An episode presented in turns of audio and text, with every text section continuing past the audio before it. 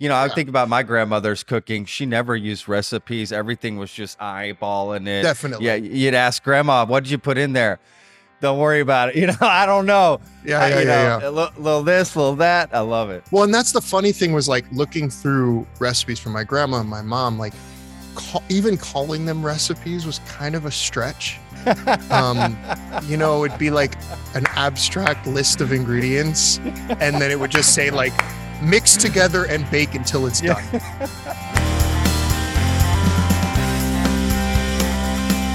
Welcome to the Lone Star Play podcast. I'm your host, Patrick Scott Armstrong. Join me and a famous guest. We discuss their career, life, food, Texas, and everything in between. Let's get started. The Lone Star Play podcast is produced by TexasRealFood.com. Find out more at the end of this episode.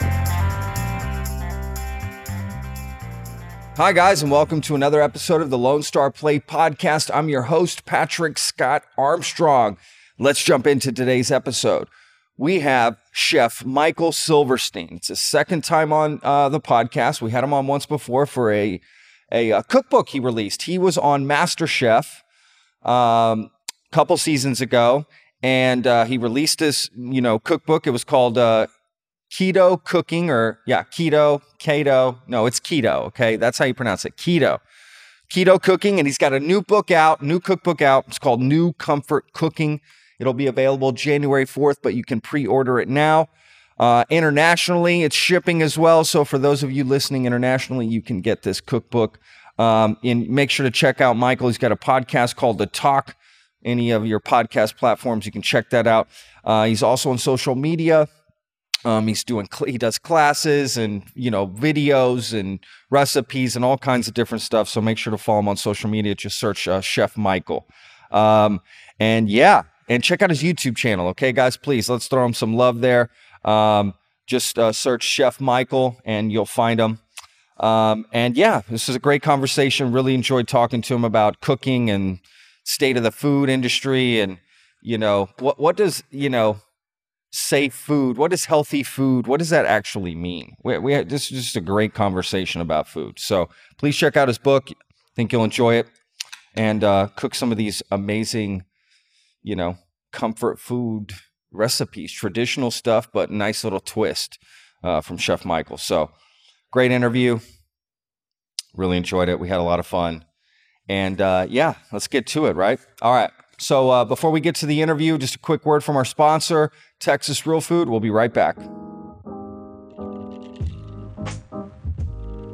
Hi, I wanted to talk to you about what's on the Texas Real Food site that's more than just putting in your zip code and finding, you know, the coolest butcher, farmer's market, restaurant around you. There's also other resources on the site, recipes, articles, and one in particular is called the Texas Mom Blog. It's awesome. Faria Khan is writing these beautiful articles. You can really learn a lot about Texas, just giving you a lot of other things to think about. Food, family, everything behind that goes into food as well. So just different topics and conversations. Definitely something worth checking out as well. All right, back to the show. All right, guys, thank you so much for sticking with us. Please check us out on social media. Just search The Lone Star Plate and find us on Instagram, Facebook, and TikTok. And if you're watching this on YouTube, please hit that subscribe button and hit the notification bell so you can be notified of all these great videos that we put out. If you're listening to this, go to our YouTube channel and you can watch different clips of all the episodes. You know, if you don't feel like digesting the entire thing, there's some clips on there. And other additional footage that we'll be putting on that's not part of the podcast. So anyway, and hit the like button, leave a comment. Those things help the quote unquote algorithm, right? As they call it. Look, guys, enough of me babbling. I'm doing it again. Let's just get to the episode. Sorry, guys. I got this crick in my neck. Is that what you call it? Crick in my neck. I feel all like, you know, Gollum over here. It's just like killing me. Oh, my brainy, the ring. I don't know, that's the worst Gollum impression. Anyway, let's just get to this episode, y'all. I've gone crazy with all the medicine I took. I'm on drugs, y'all, for the pain.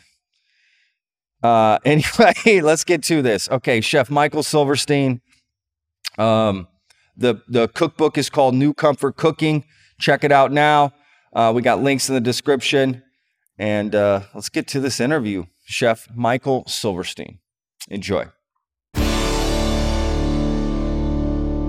Well, Chef Mike, pleasure to have you again, man. It's been a long time. Yeah, it's been what, a year? Maybe. Yeah, a year. You've been busy. Yeah, you too. Yeah. A weird year, though, I guess I'd say.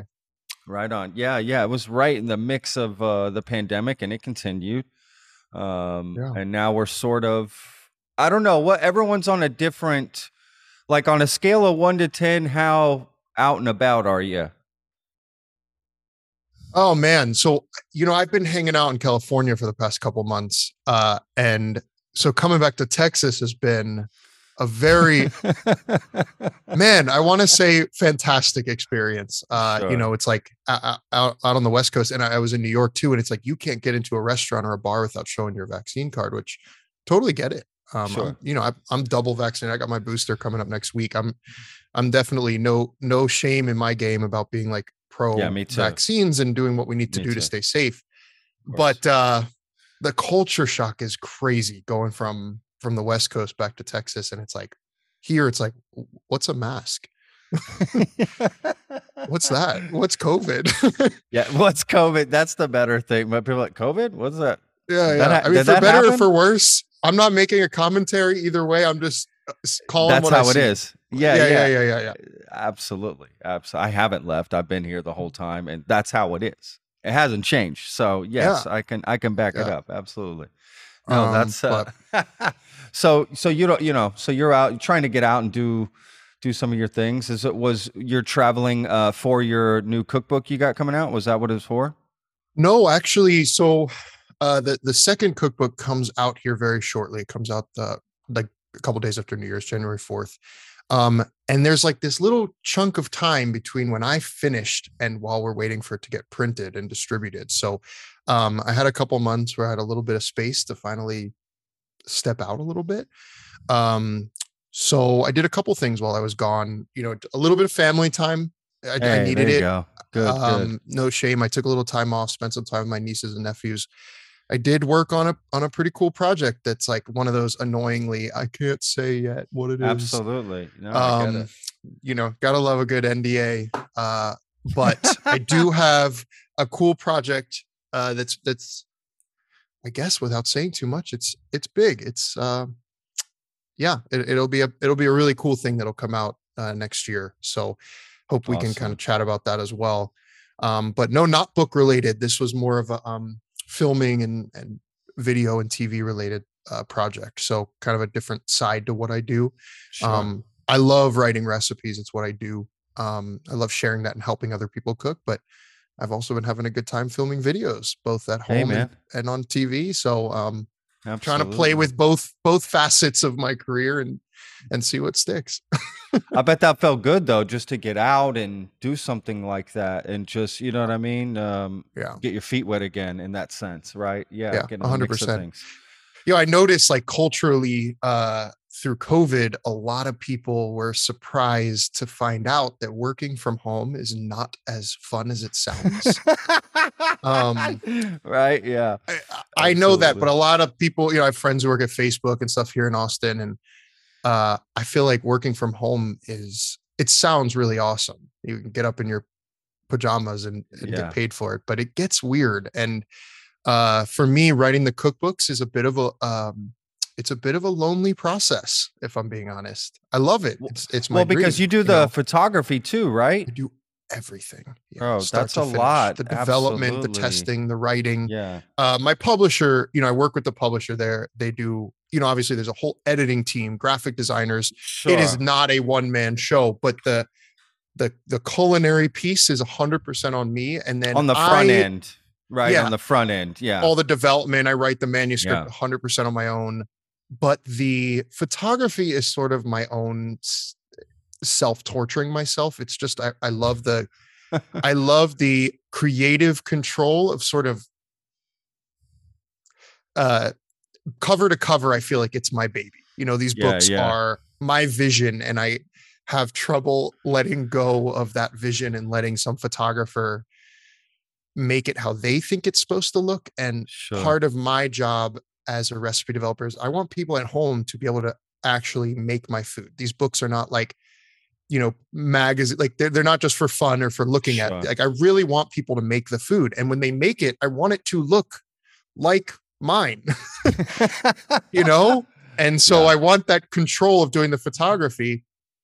And that's like an added pressure because most authors don't do that. Yeah. Yeah. No, I get it. Well, I get that you want it, like you said, how they take the picture is going to determine how that dish looks and turns out. And I get it. Like, you know, yeah, I have a vision.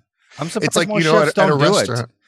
To be honest, it's just, I think it's just hard. Like most people have to dedicate a whole career just to food photography. That's true. That's a good point. Suffered through teaching yeah. myself a whole second trade. But like, even at, you know, working at a restaurant, you want your food to go out to the tables as you see it. Yeah, and that's absolutely. Sort of how I feel about it. Sure. But yeah, that, like this is where all the photos get done right here. Yeah. Right there, man. Right like there. Guest bedroom of my house. It's a very like, you know, very real operation here. There's no teams of people yeah. and that's not a green screen. And no, right. yeah, no. yeah. Those are legit lights back there. Yeah, yeah. What? So this next time around of doing it, what was easier for you, or even harder? Oh, so photography was easier just because I had done it before. Yeah. I was sort of learning as I went on book one. And I still wanted to make sure every photo looked professional. So it took me a long time to do the 70 photos or whatever was in the first book. I just, not only had I done a book before, but over the last year leading up to this one, I just, you know, I'm doing recipes a couple a week on social media and Instagram and TikTok and doing photos for that. So I've just gotten a little more efficient at the photography. That went quicker. I think just in general, writing recipes, writing books, it's you know, it's an exercise. You practice it. Sure. And so I think overall, I probably was able to get this done with a little less stress than my first time. I think I enjoyed writing the second book a little more than the first, the process of it all. But it was a very different book also. The first book was really about kind of trying to show that like healthier food can be sexy, a little chefy, a little inspired, modern take on, you know, healthier keto food. The second book was the other way. It's a comfort food book and it's all very like family style and yeah. comforting and a lot less creative energy, so to speak. I didn't really feel like I had to invent food as much as just make the best version of something people already love. And so that was a challenge for me, completely flipping the script on the style and approach to food. And I ended up really falling in love with this like family style, just comfort, hearty, delicious food. And I had a really good time cooking it. I had a good time eating all the food that I was cooking. Cause just yummy, like comfort food is just yummy, you know? Absolutely. Absolutely. So, yeah. That's what we all really love. Yeah, right? If we're all being honest with ourselves, right? That's 100%. We don't want too much, you know, this, that, or the other. We just want a nice, good plate of, especially delicious in the South, plate of right? Food. Yeah, delicious yep. plate of food, man. No, that's 100%. Awesome. Was there a particular dish that sticks out to you more than what is the? Because I know you're probably saying when you get it, you've got to check out this dish and this. I mean, what are the few top ones you're naming off here? Oh God, that's a good question. I gotta think. Because I kind of designed this book to be very personal. So a lot of the recipes in here are sort of dishes that I have a connection to personally. It's a much more personal book than the first yeah. one, and I have a story for every recipe. And it brought back a lot of memories of like my childhood, my upbringing. And then just sort of stories along the way. So there's a lot of recipes for me that are like very meaningful to me in this book. Sure. Like I actually shared my, like a lot of recipes from my grandmothers that have been passed down. I took my mom actually found both of my grandmother's recipe boxes. They were boxes with, oh wow, actually I have them here. That's amazing. I keep them next to me for inspiration. That's amazing. My mom shipped these to me before I started writing my book with like my grandmother's like handwriting. Wow. Old school right there. Yeah, yeah. Like index cards and stuff. Yeah. One from each grandmother, which is really cool. And so wow, kind of pulling from that very personal place. It makes it hard for me to pick favorites. But you know, I think like my mom's brisket, like just slow cooked brisket. You know, a lot of the desserts are inspired by things my mom or grandmothers would make, which I love because I don't generally love writing dessert recipes because I'm not really a pastry chef, but I had a lot of fun with these desserts. I came up with some really fun takes on classics, just like a gooey brownie and all kinds of fun things. This is so tough. This is tough to pick favorites. No. It's like trying to pick a favorite of your kids. You know. Yeah. There's a lot of recipes that have a lot of meaning to me in this book. And I think that made the writing process very meaningful to me. Sure. And so, yeah, it's a very personal take on comfort food. It may not be everyone's comfort food. It was interesting. I on the topic of comfort food, and I'm curious your take on it, because what does that mean to you? Because I went through it before I even wrote the manuscript or the table of contents or the recipe list. Like, I spent some time just thinking about what that means. Because you ask somebody from San Francisco or Boston or, you know, Atlanta, you're going to get three very different answers. Oh, that's interesting. Yeah, that's interesting. I think for me, I guess it would be flavor over, you know, the visual of it. So any decision you made cooking would just take you down the road of flavor, right? Everything would just have to do with flavor. It wouldn't have to do color. Don't let me make sure I get some of this color in here. That you wouldn't worry about any of that. It's just, this is the best ingredient, the easiest, simplest, you know, way I can serve it to you with the most flavor and no frills, right? That to me is comfort food. No frills, just no frills cooking. But again, I don't know, maybe you're right. People from different, again, in the South, it's comfort food. I feel like you're right. It does have like a different meaning. That is interesting. That is interesting.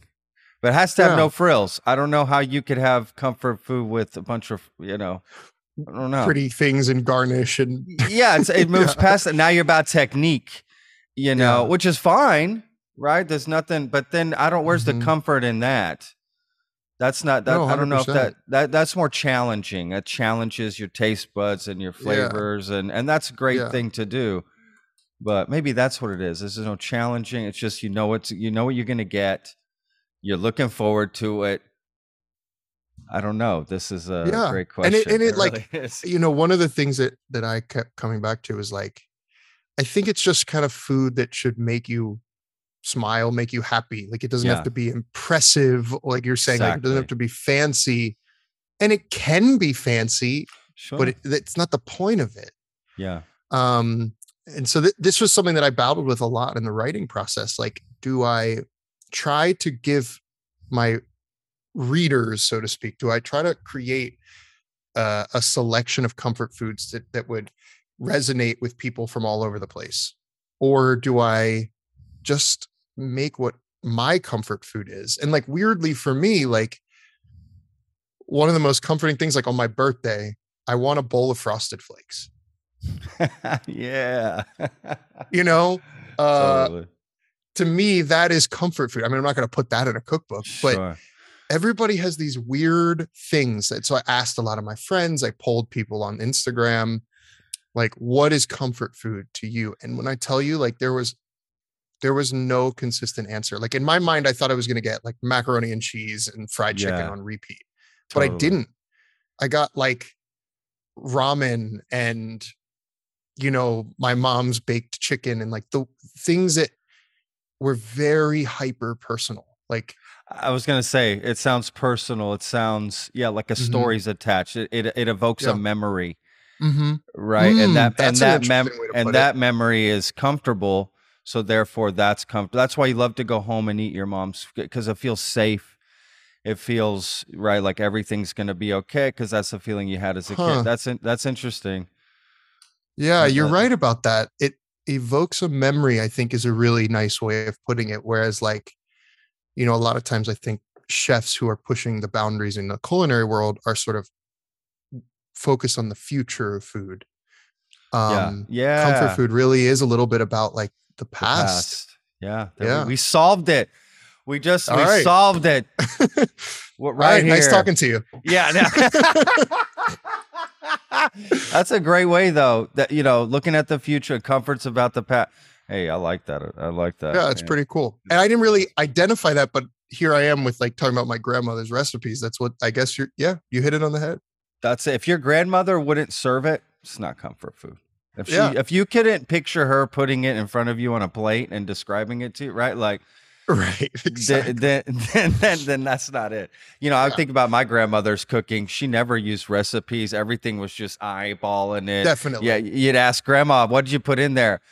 Don't worry about it. I don't know. Yeah. Little this, little that. I love it. And that's the funny thing was like looking through recipes from my grandma and my mom, like even calling them recipes was kind of a stretch. It'd be like an abstract list of ingredients. And then it would just say like mix together and bake until it's done. Perfect. Oh, God. And so trying to kind of make those things actually repeatable recipes, and then also like, thinking about a little bit of that keto touch and a little bit of that, like cutting the sugar out and making some positive decisions around the recipes, like it added an extra twist. But like I said, there's also just my own personal stuff in this book too. Like, I don't know if for everybody, but for me, like the first thing I wanted when I got back home from hanging out in Cali, I wanted butter chicken from the Indian restaurant near me. That to me is a comfort food, for better or for worse. Maybe not to everybody, but to me, that's about as good as it gets. So there's like this weird, I was constantly playing with this as I was like working on this project, and I had a lot of fun with it. I really did. Man, you're making me think of my comfort food now. Now that I think about it, it's my mom's rice and beans with her quesadillas. Yeah, there you go. That's it. If I eat that, I literally feel like everything's fine. Like this is it. I got it all. 100%. That's great, man. I'm so glad we talked about that, to be honest with you. All right. So this book comes out January 4th, you said, right? But January people can 4th. Start pre-ordering before that, correct? Yeah, it's in pre-order now. So if you go to Amazon, you can reserve your copy now. It'll land at your door on January 4th. Got it. And so it's great for like, I know a lot of people hop into like want to make, maybe lose a couple pounds in the new year. And I'm not, you look beautiful. Okay. If you're listening to this, you don't need to lose a pound, but if you want to, this book is kind of a fun way to like, kind of not feel like you're on a diet. 'Cause really, it's not a diet book, I promise, but it is like keto and sugar-free and gluten-free. And so like, it is a great way to make some good swaps. There's pasta, there's pizza, there's all the things, chicken tenders, fried chicken, like it's all in there, but keto-fied. And so it kind of, you can have your cake and eat it too. So if you want to actually eat food and lose weight, you can do that. You don't have to like be on one of these like calorie counting diets. I lost like 83 pounds without counting a calorie. With amazing. This kind of food. So it comes out January 4th, just in time for the new year, new me goals, if that's what you're into. But it's just a fun book with lots of yummy things in it, regardless of weight or keto or any of that. No, that's awesome. And what I noticed also, you've been doing, obviously your social media stuff has just really taken off. You've built quite an audience, right? Doing that. Is that more on, 'cause I see you on Instagram mainly. So is that where your main platform is on Instagram? Yeah, I've been, Instagram's been my, kind of my home base, but I've been having a lot of fun making videos, and I've been posting those also to TikTok, and now my TikTok and Instagram are, nice. TikTok's catching up to Instagram here. Wow. But which is cool for me as a creator, because I can make one video and post it to TikTok, YouTube, yes, and Instagram. Absolutely. So I've been having a lot of fun making cooking videos, and I try to make them fun. Like the cookbook recipes are obviously more in depth. The Instagram is like your quick, yummy, chefy tips, kitchen hacks, easy recipes, all that kind of jazz. And then I actually launched my own podcast this year in 2021. I got it down here. I was going to bring it up. Yeah, too. Season 2 is coming up here in next year. I start filming season 2, so that's on all podcast platforms. Just search for The Talk with Chef Michael, or just Chef Michael. It'll come up. That's also on YouTube for free. So just having a lot of fun. I'm going to keep making videos this year, but Instagram is probably my home base. If you look into find my daily bullshit. What's the secret to TikTok? The story, what I'm doing, making my coffee and my normal.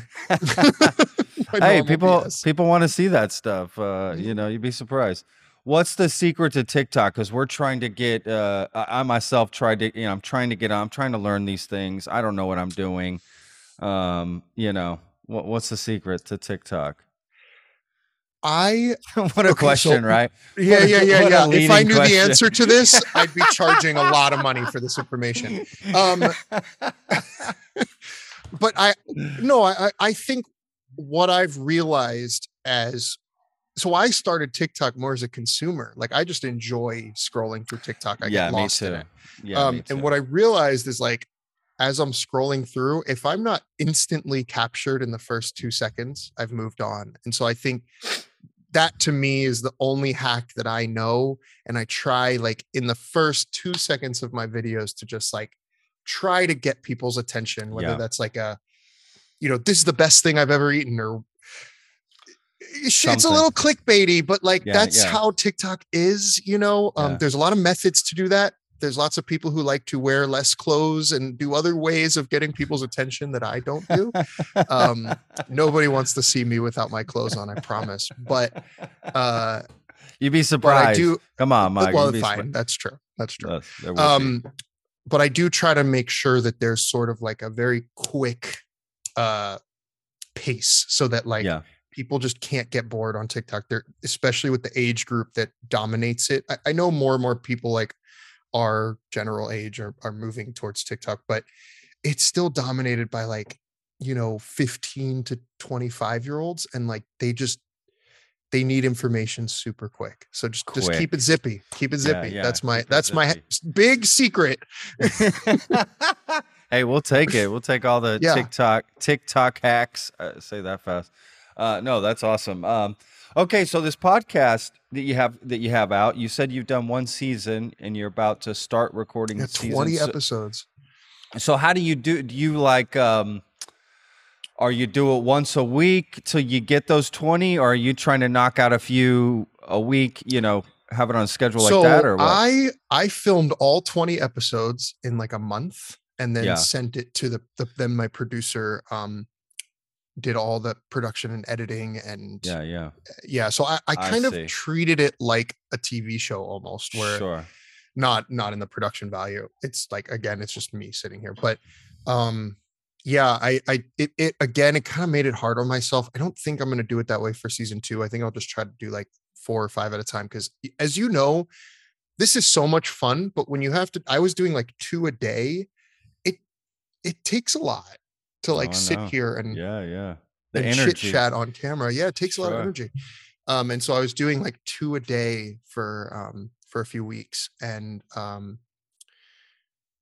think it was hard. I think it was tiring. It was like a little too much, where I didn't feel like I like had a lot to give back to my guests. Sure. We start filming season 2 here right after the new year, and so that'll start coming out pretty early in 2022. First season was keto focused, so there was a lot of keto experts influencers, a few that weren't, just to bring, you know, I wanted to have a lot of real conversation. I think when you get into the diet space, people are very campy. Like, you're either a hardcore keto person or you're convinced it's going to kill you, and there's nothing in between. It's very like politicized. Yeah, I am not like that at all. And so I wanted to actually have like real conversations about like, is keto, you know, what, let's kind of dispel some of the myths. Let's talk real shit. I brought in some doctors, some PhDs, some very smart people and authors and writers, and tried to really have a thoughtful conversation about keto, the good and the bad. And then season 2, I'm focused a lot more on the food world, food TV, food influencers. And so we're gonna have some of the tough conversations around that in season 2. So yeah, stay tuned. Oh yeah. Well, you know, something I've been thinking about in food a lot is this 3D printed food fad. Have you heard about this? What do you think about this? I think it's weird. It's definitely weird. I think it's weird. Yeah. Look, I worry about anything in food that isn't about yummy first, I think, is how I want to answer that. Does that make sense? Like, yeah, absolutely. Like, so it looks, you get these shapes and you can do cool things with it, but like, I don't know, shouldn't food just be yummy first? Before we worry about like printing it?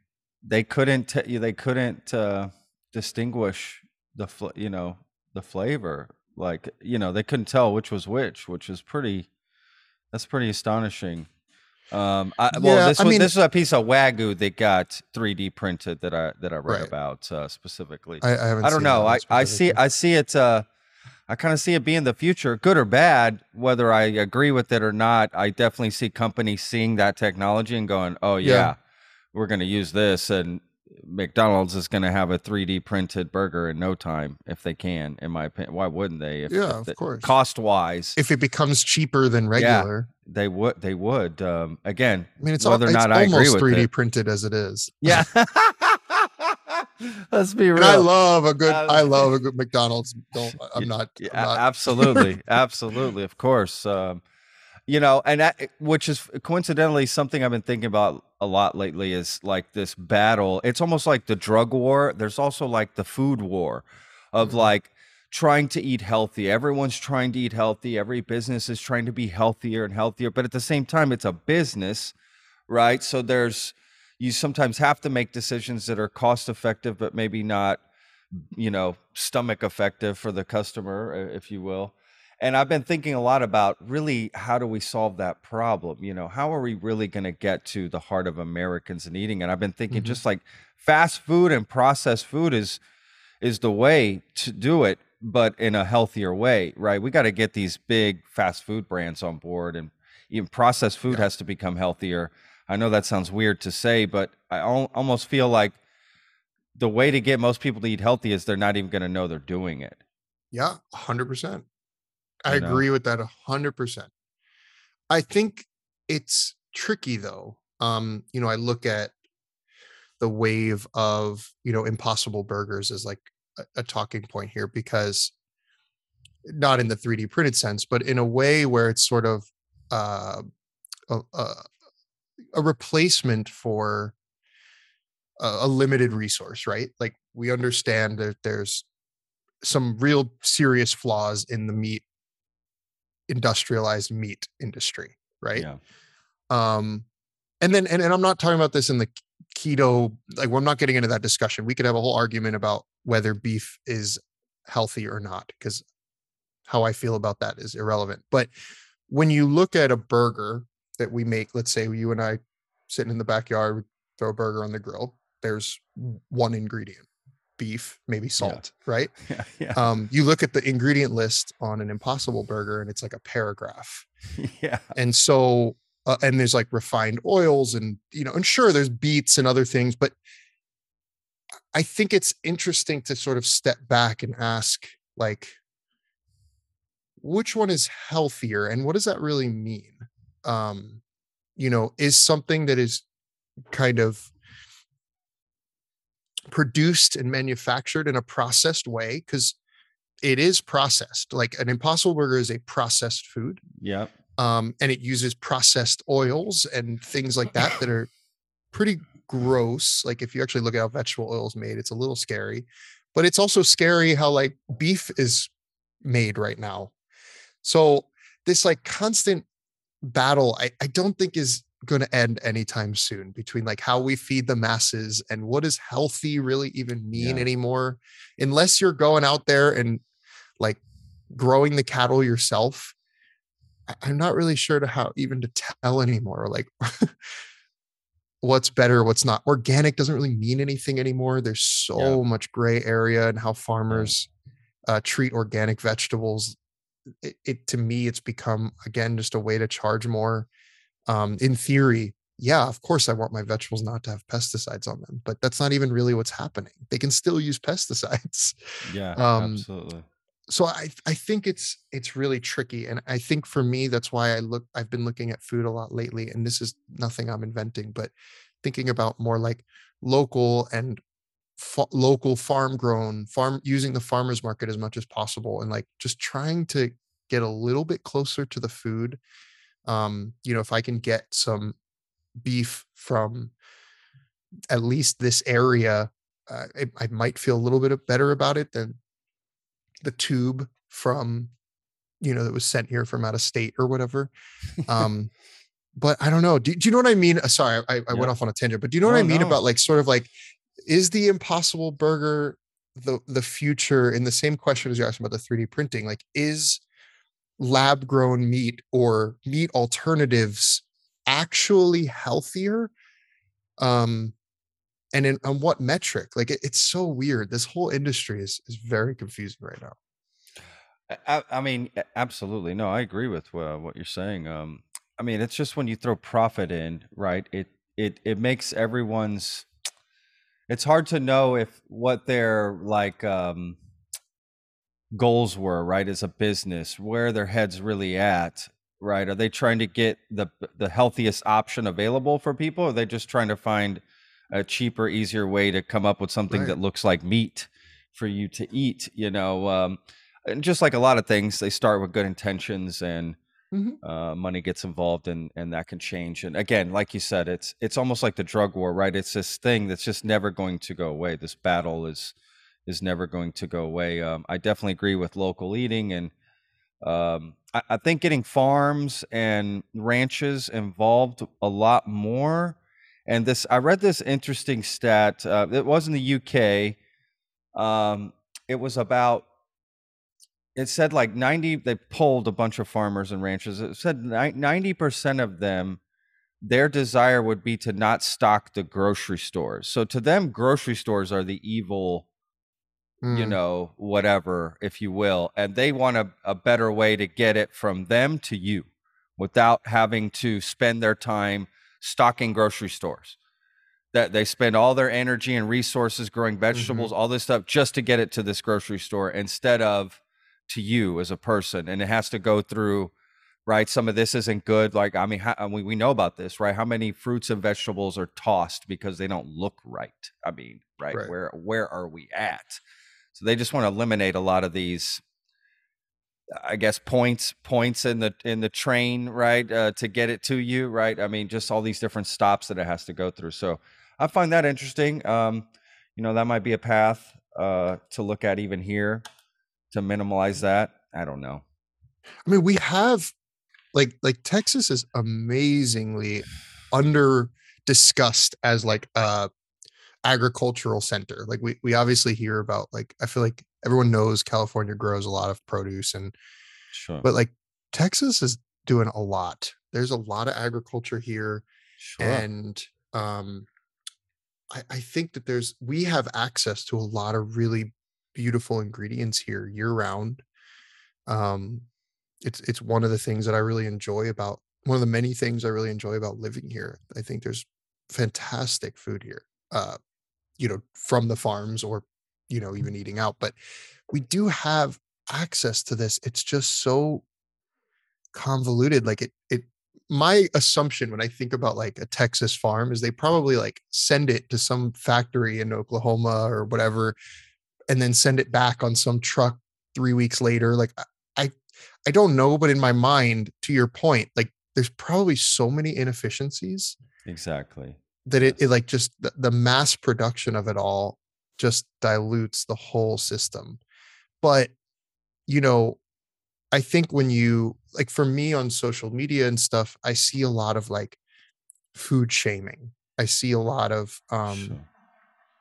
That's what I'm saying. Like, because I'm sort of in this like diet health space, I see it in my own community. I see it in other health communities, this idea that like, you need to be so enlightened when it comes to your food. And if you're not, you're doing it wrong. You're yeah. not, you know, like this, yeah. there's a lot of food shaming. I saw an interesting video on TikTok. Man, I wish I could give you the reference for it. She's a forager. She's really quite known. She's a forager. I forget what her name is, but she like finds all these local things and teaches you how to eat them and stuff. I love watching videos like that. And she was basically saying like, if you, you know, if you feel enlightened because you're buying like some vegan or keto product that's overpriced from Whole Foods, but then like you shame someone for going out and, you know, and hunting and, you know, making their own food or growing it at home. She's basically like, you have no right, because all those foods you're buying that were like shipped in plastic, sent on a truck, you know, she's basically talking about yeah. this idea that the impact on the environment and is just because something's labeled as like trendy or you're going to Whole Foods doesn't make you some enlightened food eater or consumer. There's actually things you can do, like growing some vegetables in your backyard, going to the farmer's market and supporting a local farm, that are much more impactful than just screaming like, you know, oh my God, you're killing animals or whatever people do online, you know, the anger, you know, yeah, I see it. Keto people do the same thing. I'm not saying that, you know, like keto people are like, oh God, vegans, so not real, humans aren't meant to be vegan. And we could have that argument. Like we're animals. I think we're all different, you know, right? Individual. Yeah. That's a problem. Yeah. But the food shaming, I think, is a yeah. problem on the internet. Absolutely. Like if you make one dinner at home from scratch a week, and previously you were getting McDonald's every night, and you go from 7 days a week at fast food to 6, and you cook one meal a week, I am fucking proud of you. Like to me, you know, it's like if you go from not going to the gym ever to going once a week, I am fucking proud of you. Like that, not to sound like cheesy, but I think that we just have to do the best we can when it comes to food. None of us are going to be able to cook a beautiful meal every night. None of us are going to be able to have minimal impact on the environment all the time or be some enlightened Absolutely. Food snob. Yes, we just got to do the best we can. And if that means eating 3D printed food, like go for it. It doesn't to me, but if that's where it's going, that's fine. I mean, absolutely. I definitely want to try it. I mean, I'm not going to lie. Yeah, I'll try anything. I absolutely. When it comes to virtue signaling and food, if you're doing that, the odds are you actually are not making the right impact on it. Right. Mm-hmm. So right there, it's one of those things, and it happens within the industry too. You know, people will be, oh, I work for this restaurant. Oh, you work at this one. Oh my God, what? That's not even a real restaurant. No Michelin stars. Yeah. Ew. Oh, that's not even a real restaurant. You know what I mean? And look, I've been there. I've done it myself. You know, when you were saying, I was thinking, oh man, Patrick, you've done it. You've shamed someone working at Chili's when you were managing this restaurant over here. You know, like it's more like pride in what you're doing, but it starts to cross the line into, well, why do you have to put them down to lift yourself up over here? Why can't we just all exist? You're doing the best you can. We're doing the best we can. Let's all get a beer together. Right at the end of this, nobody's better. We're all doing the best we can within the limits of what we have, right? Talk to a mother of single mother of three about how she's eating organic and this. Are you kidding? I mean, it's like, listen, she's just trying to do the best she can and get food on the table. And right. Like, I'm with you, man. I hate that stuff too. It really bothers me. Yeah. I don't even get into it. Right. I just, and like, you know, obviously this is, we're just, the keyboard warriors are losing their fucking minds after, I don't know, the last couple of years with COVID and people stuck at home. Absolutely. Like the trolling and the constant, like every time I put, at first it used to really kind of get to me because I'm a pretty sensitive guy. Yeah. And so I think that was something that I had to kind of work through, that like, no matter what video I make, somebody's going to say something about it. Yes. You know, nothing I can do is going to, like, you know, if I make a vegan dish, then this is wrong. If it's not organic, then this is wrong. I got like torn apart because in one of my videos, like just being cheeky, I like tossed the cauliflower, but in real life, I tossed it. It landed in my sink. I didn't throw it away. And you could like hear it hit the sink. I was like torn apart for like, you entitled piece of shit, you just throwing food around, there's people starving. God. I'm like, holy shit, people, I'm just making, like I told you, like I'm just trying to be entertaining. I ate that cauliflower, like I didn't, like, geez, everybody chill out. Like, you release a video the next day of the cauliflower tied up to a little chair. Right, you're like, right, I'm torturing the cauliflower. He's never gonna make it out of here. Right. Like dressed up. No, I think people are just like looking for things to be angry about right now. Of course. Absolutely. I try not to let it get to me, but I'm sure right now restaurant owners are like battling with this too, because, you know, 9 out of the 10 people who are going to go write a review are going to be writing a review because they're pissed. Absolutely. A happy customer just goes home with a smile and never writes a review. Yeah. So they just come back. They just come back. Right. Yeah. So, you know, I've heard like how a lot of people have felt really damaged by, you know, by like Yelp reviews and stuff and how damaging that can be. Oh man. It almost, I've called the headquarters of Yelp in Arizona multiple times. I remember in the first few years of Boca when I had my food truck. Absolutely. 'Cause couldn't control any of it and people use it a lot, but I'll be honest, they lost their reputation. It's not used as much anymore, like at all. I don't think, I think that the scam sort of gotten around to everybody and people take it with a grain of salt. So that's a good thing. But I mean, I'm with you. No, that stinks for sure. Wow. Well, you know, sometimes people leave. I'm with you. You have to ignore the comments, good and bad, in my opinion. Well, yours might be a little bit different, but I just learned to ignore all comments now because I get triggered. And, you know, I'll tell you one I just read the other day that was funny.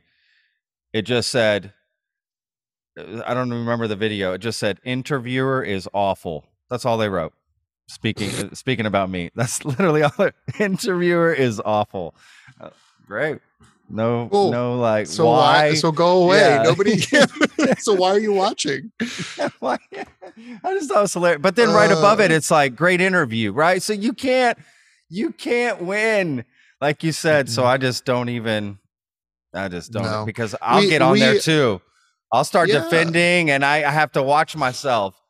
I got to get out of there. Definitely don't respond. That I did a couple times and it's not good. No, it's a trap. Most trolls just want to be seen. That's what they want. Exactly. Yeah, they want the response. That's what they want. Yeah. Yes. Yeah. Good for you. I also like I just ignore it all, but it definitely is a weird space to be in right now on the internet. When you're doing anything on the internet right now, it's a weird it's a weird world. It really is. Oh man. Okay. So the podcast, I love that you're doing podcasting now. So now you can relate to all kinds of different things that I have to go through. Right. That's awesome. Yeah. So I have a question before you, because I saw you pick up a piece of paper. Do you plan your episodes?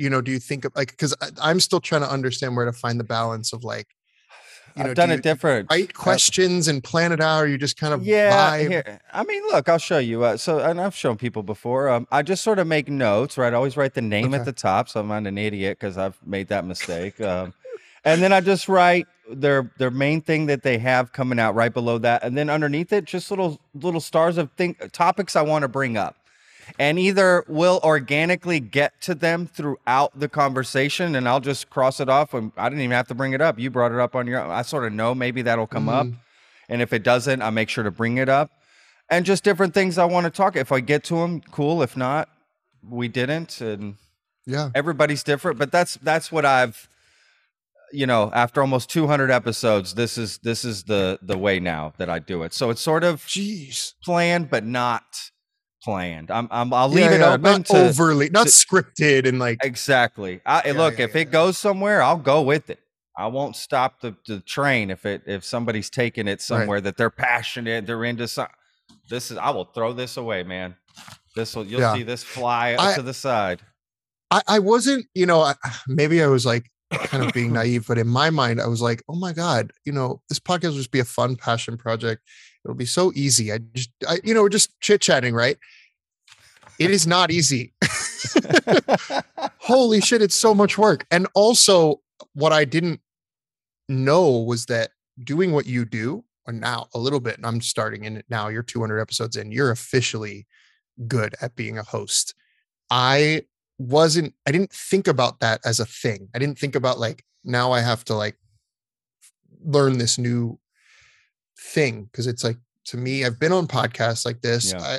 I just feel like we just chit chat. It's like basically like us hanging out. That's I think what good podcasts are, right? It's just hanging out basically and talking about interesting shit. Or funny shit or whatever it may be. But there is a very specific skill at hosting that if you're good at it, people don't notice it because you're keeping the conversation moving. You're asking the right questions at the right times that feel organic. And so you can have a list of questions, but then I bring up a topic and you have to be able to pivot. It definitely took me a few episodes to get the hang of it. It really did. Well, you're great at it, man. I've actually seen quite a few of your episodes. You're great Thank at you. It. Yeah. And I love the background you have, dude. That works for you. Listen, that moody works background. For you, man. I'm telling you, that really works well for you. I could never do something like that.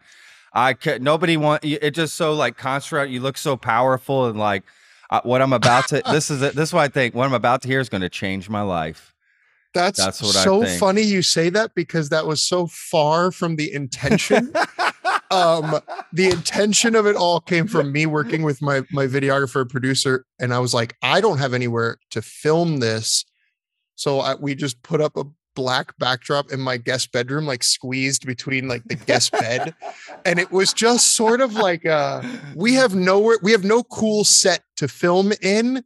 So let's just put up a black backdrop and pretend that we're, you know, I took some behind the scenes. It's hilariously like how squeezed in you are. Yeah. Like the camera's in the closet with like the doors of the closet open. Like it is so hilariously low budget. I wish I had a cool set like you. Like I genuinely wanted that. I've worked up to this. Trust me. I've worked up to this. I do. I appreciate you. Thinking that was some artistic decision. It was not, but thanks. Roll with yeah. it, right? Just yeah. Cool. That's hilarious. No, I love it. Well, you know, it's those type of things that just happen and it looks purposeful. Yeah. Great. The only reason I didn't do it here, because like, I don't mind this, but I was also in the middle of the book writing and photography. So I needed this space open. I couldn't have the cameras and I was doing so many a day that I basically just needed a setup where the camera and the lights were just dedicated. It's set up. Spot. Yeah. Trust me. I know. So exactly I can just plug and play. I can when my next appointment comes up, I turn the camera on and I roll. Absolutely. And I couldn't do that because this is my actual working space. I'm at my desktop where I write my words and take the pictures. I can't just block this off with like a setup. And so, that's why we created that $15. I got a $15 black backdrop from Amazon and hacked together that moody setup that was not intentional, but kind of cool. See, it worked out. Look, all people can see is what's in frame. Now, I have another camera that records as well for the podcast. So you see me on this camera, but we have another 4K camera that shoots a wide. Yeah, that shoots me wide on this. But same sort of scenario. It's all if you could see what's outside of that frame. Okay, it's a little messy in here, but you're never going to see it, right? Like, it's all, all you got to do is get what's in that frame. Nothing else matters, right? Nothing else matters outside of that. So. Yeah, it's the magic of television, or whatever you want to call this. Yeah, absolutely. No, that's awesome, man. Well, I'm super happy for this new podcast, with a new season coming out, and they got the new book and this new project. You know, maybe you're on an island, maybe you're not. I'm not trying to give anything away. You know. Oh God, no, you couldn't. There's no amount of money that would get me onto an island. All right, see, we're gonna do this the old-fashioned way. That one off. Yeah, I love it. Oh, that's funny. Well, Michael, tell everyone your social media stuff where they can follow you. And we'll put links in the description, but please. Yeah. First of all, Instagram's the easiest place to kind of hang with me on a daily basis, at chefmichael.keto. If you just type Chef Michael, it should be up there. And then, TikTok is Chef Michael. YouTube is just youtube.com/Chef Michael. I want at Chef Michael on Instagram, but somebody has it. You got it on TikTok, man. That's awesome. I got it on TikTok. I got it on YouTube. Wow. I think I have it on Twitter too, even though I don't use it. But one day I'm gonna. I've actually offered the guy who has at Chef Michael money. Oh, right on. I don't know if it's like, and they were like, no. There's no amount of money. And I'm like, really? There's probably an amount of money. Yeah. I'm just not there yet. Totally. And like, they don't do it. They have like 100 followers. They don't even use it, but they're just like, they know what they have or something. If you're watching this, let's talk. Please. Yeah. Come on. Give it up. Yeah. At chefmichael.keto on Instagram is the easiest place to find me. And then if you search for Chef Michael podcast, on any of your podcast platforms, Apple, Spotify, all the good stuff, or YouTube. If you just go to my YouTube channel, it's all there. And then both of my books are available on Amazon, which you can find through Instagram, through my website right now. Chef-Michael.com is my website. There's a ton of free recipes, resources. I send out recipes on my weekly mailing list, email list. Like I'm doing it all. So just come find me and hang out with me. And we'll go. Website's great, by the way. Really, website's great, man. This is nice, easy, simple, easy to use. Yeah, I don't, even though it's not great for my business, I don't do the whole bloggy recipes where you have to scroll through a life story to get my recipe. If you go to my website, it is right there. You just Pictures are great on here, man. Yeah. I mean, my God, just to know that you also took the pictures, man, that is a big deal. I don't think people actually understand how big a deal that is, because I actually don't know any chefs that take their own pictures, or they barely know how to use their phone. They don't even want to mess with pictures. That's the last thing they want to mess with.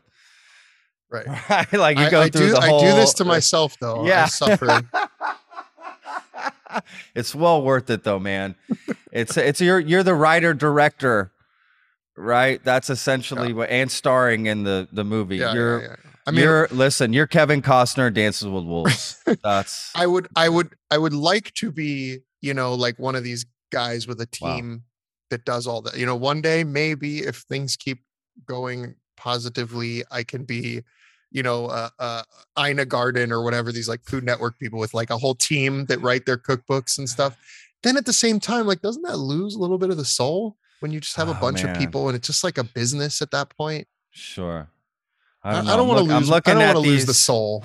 I'm looking at these pictures, man, and just knowing that you because they're amazing. Just knowing that you created the recipe, also took the pic. It's like this whole, I don't know. There's just something special about that for sure, man. I don't know. To see you give that up. I don't want to lose that. I really don't. Yeah. I'm with you. And also I noticed there's classes on here too, people. So for those of you listening and watching, you can learn how, I'm not saying you're going to learn how to cook like Chef Michael, but he's going to teach you to cook the best you can. Right. Yeah. I try to do it at least once a month. I try to teach, do a class once a month. Some are free, some are money. It depends on how intensely involved they are. But again, if you sign up for the email list, that's how I get people signed up. So awesome. Definitely the email list is a great way to stay tapped into like all the events and things that you can do. Cause I don't always announce it on Instagram first. My last class sold out just from the email list. Cause I want to give people who are like really vibing with me the first options, and then sure, I'll put it out to the people on Instagram if there are tickets left. So yeah, mailing list, you'll get free recipes and first access to the classes and all that good stuff. That's awesome. That's awesome. And of course, the new book, it's called New Comfort Cooking, correct? New Comfort Cooking. Yep. Yep. And get it on Amazon, Target, Walmart, wherever you get your books. It does ship international for free at BookDepository.com. If you are watching a Texas podcast from Sri Lanka, I didn't forget about you. We do have about a 20-something% European audience. Oh, here, there you go. Okay. Bam. There Brilliant. You go. International shipping. You can get the book there. Bam. That's awesome. Well, listen, Michael, this is obviously, it's always so great to talk to you. Always I promised you.